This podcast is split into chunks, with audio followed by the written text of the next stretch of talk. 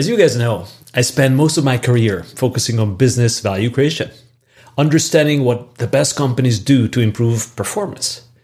Now let's forget about those companies for today and let's talk about what value creation means for you and me. If you and I want to thrive in business, how do we create value for it?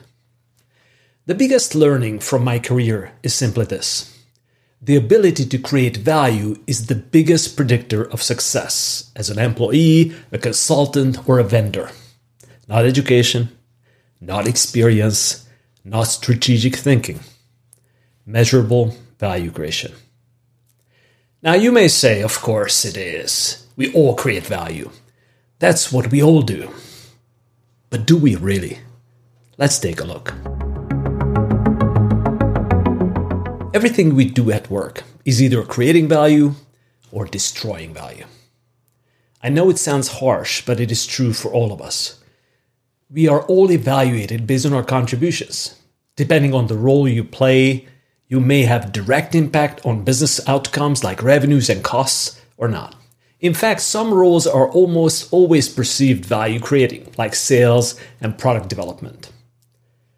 However, there are some others, like back office functions that are considered cost of doing business, like finance, IT, and HR.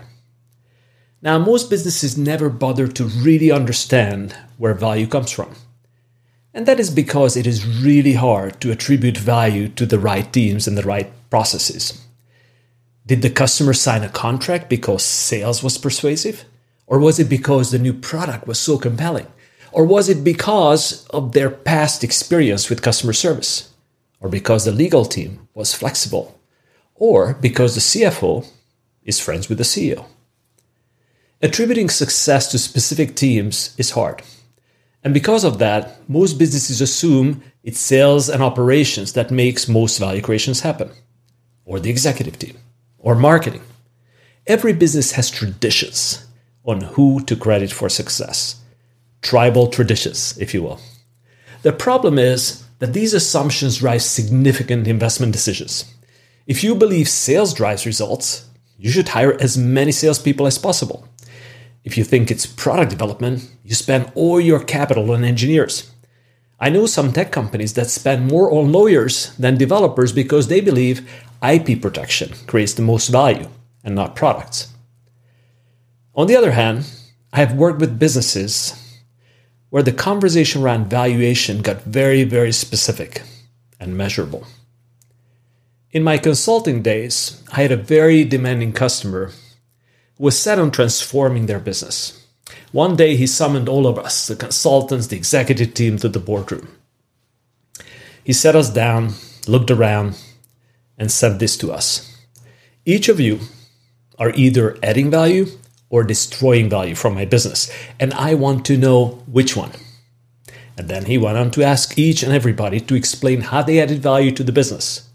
Needless to say, there was chill in the room and total confusion.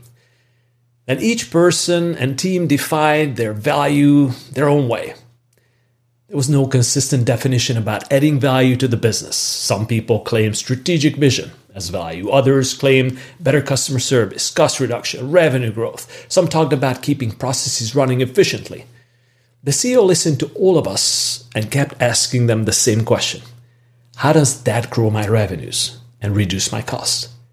We all faltered that day. That was the day I got into focusing on how different teams and technologies actually create value. Or not. In any business, there's an inner circle of value creators. Now, they're not called that, but you recognize them. They are the ones that bring in the revenue or optimize the costs. Overall, they are driving cash flow and profitability. I believe everyone should be part of that inner circle, whether you're an employee, an executive, or a supplier. Now, think about it. You may see a vendor selling into an IT group. There's no conversation about value creation, no conversation about revenue growth or cost reduction. And the reason is because the buyer is not part of that inner circle. Maybe even their boss is not part of the inner circle. So those questions don't get asked. When they ask for their technology project to be approved, then they meet the real value creators. It may be the CFO or the CEO The reason their budget isn't approved because it does not create value for the business. Now, it doesn't mean it's not innovative or strategic. It simply means this. In the time horizon that the business plans for, the project will not improve revenues or reduce costs. And I do mean time horizons. Some businesses are willing to look at the long term revenue growth of a technology project. And for them, the same project may be super valuable. If your business is planning for short term, though, the same idea will not be valuable. Simple as that. Ideally, we should all work for companies where the planning horizon matches our value creation horizon.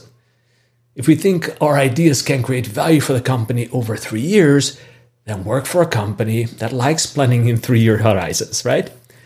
Now, a supplier need to do the same. Sell vision to those who are buying long term visions, and sell tactics to those that are tactical buyers.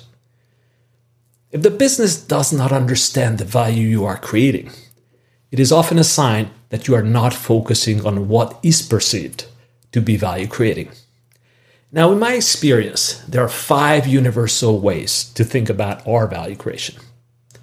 Whether we're an employee, an executive, or a supplier, or a consultant, the same strategies apply. The closer you focus on adding value in those areas, the more valuable you are to the firm. And that is the ticket to join the inner circle of value creators. So, area number one growth. There is no wonder that the highest paid positions are about revenue growth and expansion. I believe in most businesses, focusing on growth is the surest way of creating value or a career. Growth may not always be revenues, it could be customer acquisitions, new customer projects, better marketing, better customer engagement. If your career helps the business grow, or if your project drives growth, you are in the inner circle of value creators. Second area is simplicity. Simplicity is low cost and efficient.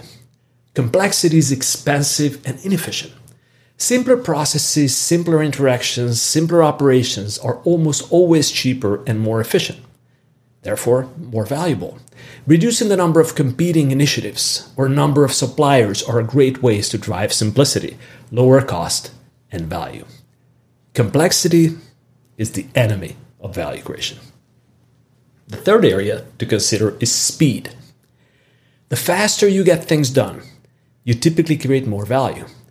This is a clear about faster cycles, sales cycles, or faster collections, manufacturing cycle time, faster order processing time. Anytime you focus on speed, you drive more value. Simple as that. Focusing on doing the same activities in half the time can literally double the value of certain processes there's a massive latency in most organizations. The little delays of hours in emails and task handoffs often add up to weeks. All those impact the cash cycle and literally reduce the value of a company.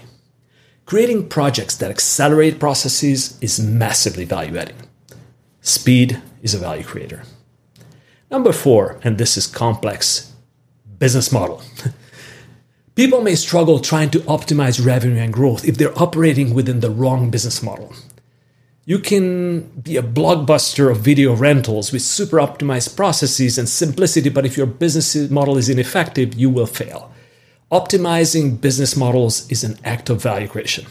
That means building the right partnerships, the right value propositions, channels, and customer connections. Revising business models is typically reserved for the executive suite. Digital value creation is a business model strategy. Digitizing parts of the business model can build simplicity, speed, and better customer experience in the process.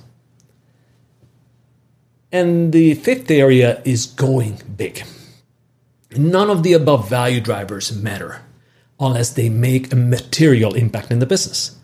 Whatever you and I do in value creation should be meaningful, impactful, sizable. We should not be dabblers and experimenters. In my experience, every business has a certain level of financial impact it considers big.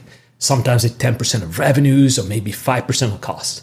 Whatever we do with our projects or careers should make a meaningful impact on the business in those terms.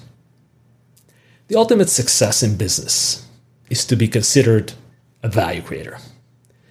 There are ultimate rainmakers, turnaround experts, and growth gurus. Whether you and I are employees, executives, consultants, or vendors, we should think about the five ways we can add value to any business. To be a value creator, we should be working in jobs or on projects that impact these five levers. And if something doesn't add value, then just stop it and move on. Talk soon.